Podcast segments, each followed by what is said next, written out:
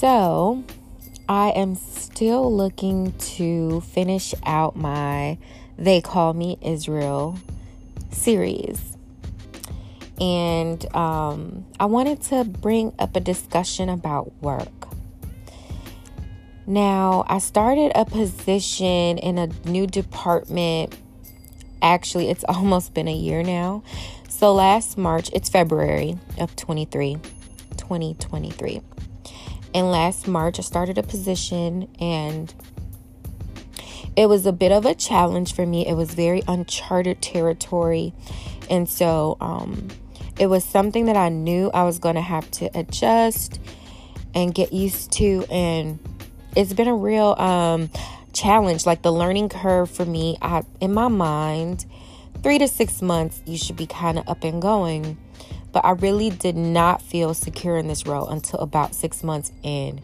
And even with that, I still felt like I was kind of hanging by a thread. And it's just been a consistent um, pull for me and grasp for me. Like I'm grasping for something. I don't have a good handle on it up until literally like the last two months.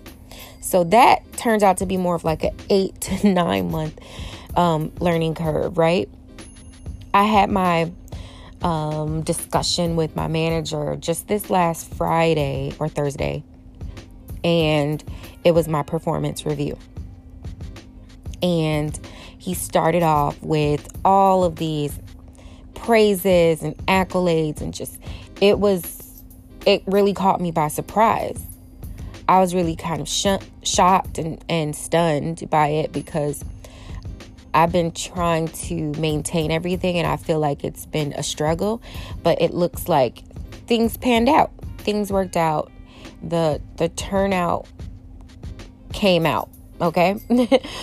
and I just wanted to speak to this idea because you know, sometimes, you know, there's clearly this idea of imposter syndrome that is a common conversation where you never really feel adequate or like you belong, like you should be in that room at that table.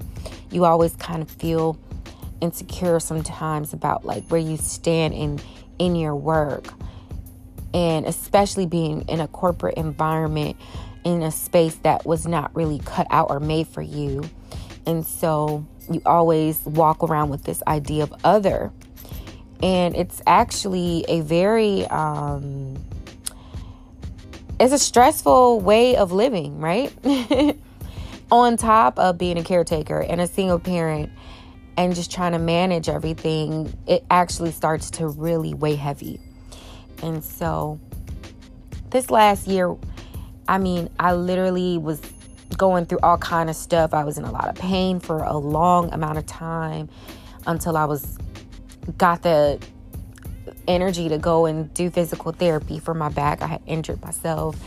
Um, I mean, literally, my mental health is challenged on a daily basis. I mean, it, depending on what happens with my mom that day, really determines how I feel the rest of the day and trying to just stay on the up side of that. I mean, it's really been an, a battle. And again, speaking to this series, they call me uh, Israel, is that I feel like I've been battling. I've been battling with God to just see me through it. I've been battling with myself to muster up the strength to get through it.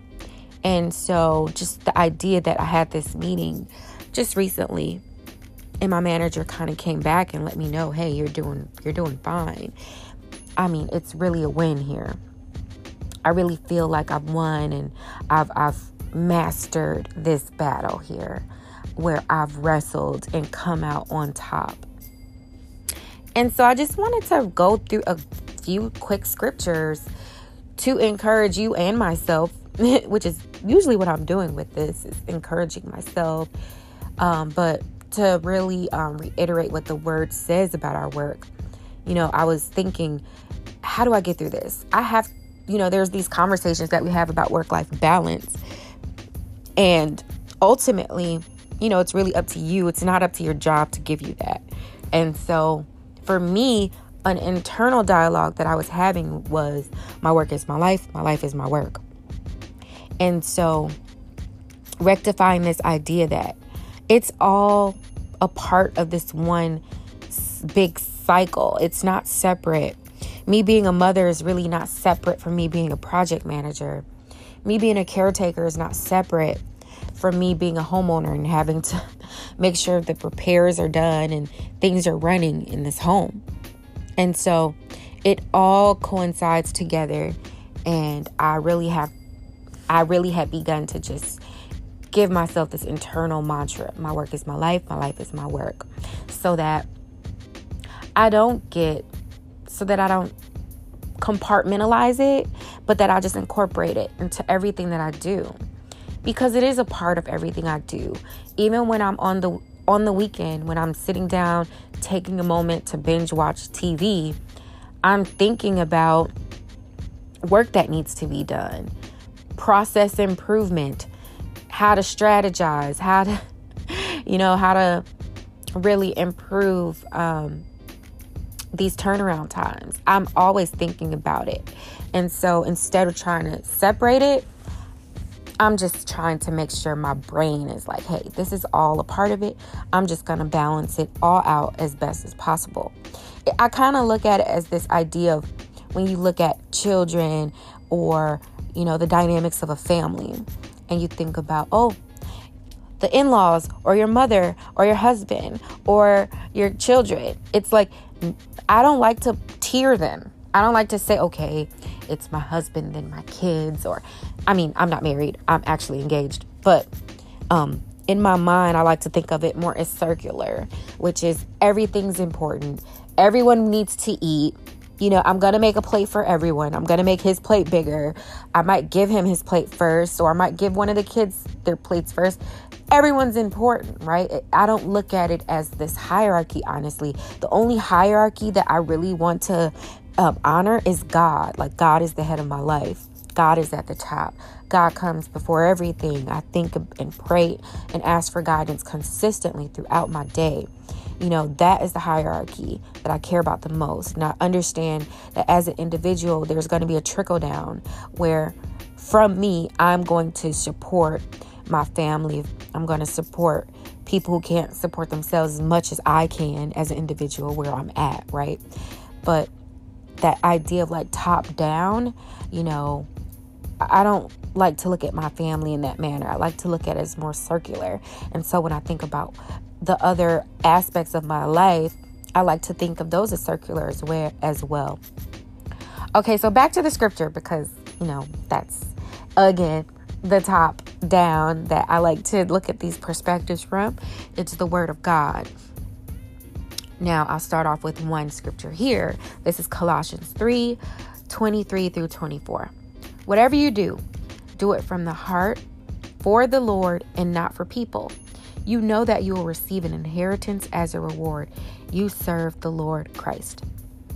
I mean, I love this because when you do the work, whatever it is, whether it's for your kids, whether it's for your job, you know, we're thinking about God first. Again, that top down, um, where we're putting God first because we know that God is going to ultimately, when we're sowing these seeds of duty and service and love, God is the one that really is taking count of all those actions. And that includes your work as far as when you're being diligent in your work and when you're being focused.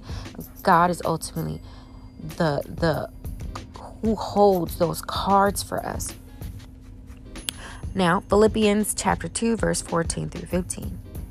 Do everything without grumbling and arguing, so that you may be blameless and pure, innocent children of God, surrounded by people who are crooked and corrupt. Among these people, you shine like stars in the world. I love this because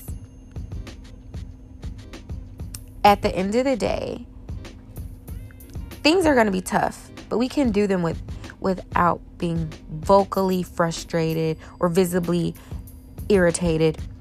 We can just do the work, right? Like Kim Kardashian said, just do the work. We could do that. And when you do that, you will shine. You will stand out. Um, again, the idea of reaping what you sow. I mean, God is going to lift you up ultimately. And so if you do the work um, and you say yes, God will lift you up. Um, Galatians chapter 6, verse 9. Let's not get tired of doing good because in time we'll have a harvest if we don't give up. Speaking to, you know, what I was just saying, reaping what you sow. You this is Psalm 128 2. You will definitely enjoy what you worked hard for. You'll be happy and things will go well for you. I'm going to finish this scripture with here because I just want to leave it on a prophetic word of wisdom for you, uh, speaking life into you. That when you work hard, you'll do well for yourself, okay? And even if it doesn't seem like it today, with inflation going crazy, with wages that seem very stagnant, if you work hard, ultimately you're you're building up, you're sowing a seed of diligence. Your your children will see it. Your family, your community will respect you for it. And ultimately, if you are a good steward of what God is giving you, you will manage it well and you'll be able to reap the fruit of your labor in the long run. And so I just encourage you to put God first, do your work without complaining, and be diligent, work hard, and and and see the benefit and fruit of your labor in many ways, not just financial. Of course, that's one of the main ones that we want to see. But there are so many other ways that you start to see the fruit of your labor, which is just being able to rest well because when you're out here being crooked, there's no rest for the weary. When you're out here scamming and scheming and being a crook, no, you don't rest well. You don't sleep well. You're always looking over your back, waiting for someone to catch up to you. And easy come, easy go. I see it over and over. You know, you don't rest well when you work scamming and scheming like that. So when you work diligently and honestly, you know, you get to rest. And so I just encourage you in that to keep up the good fight. And thank you for listening. Bye.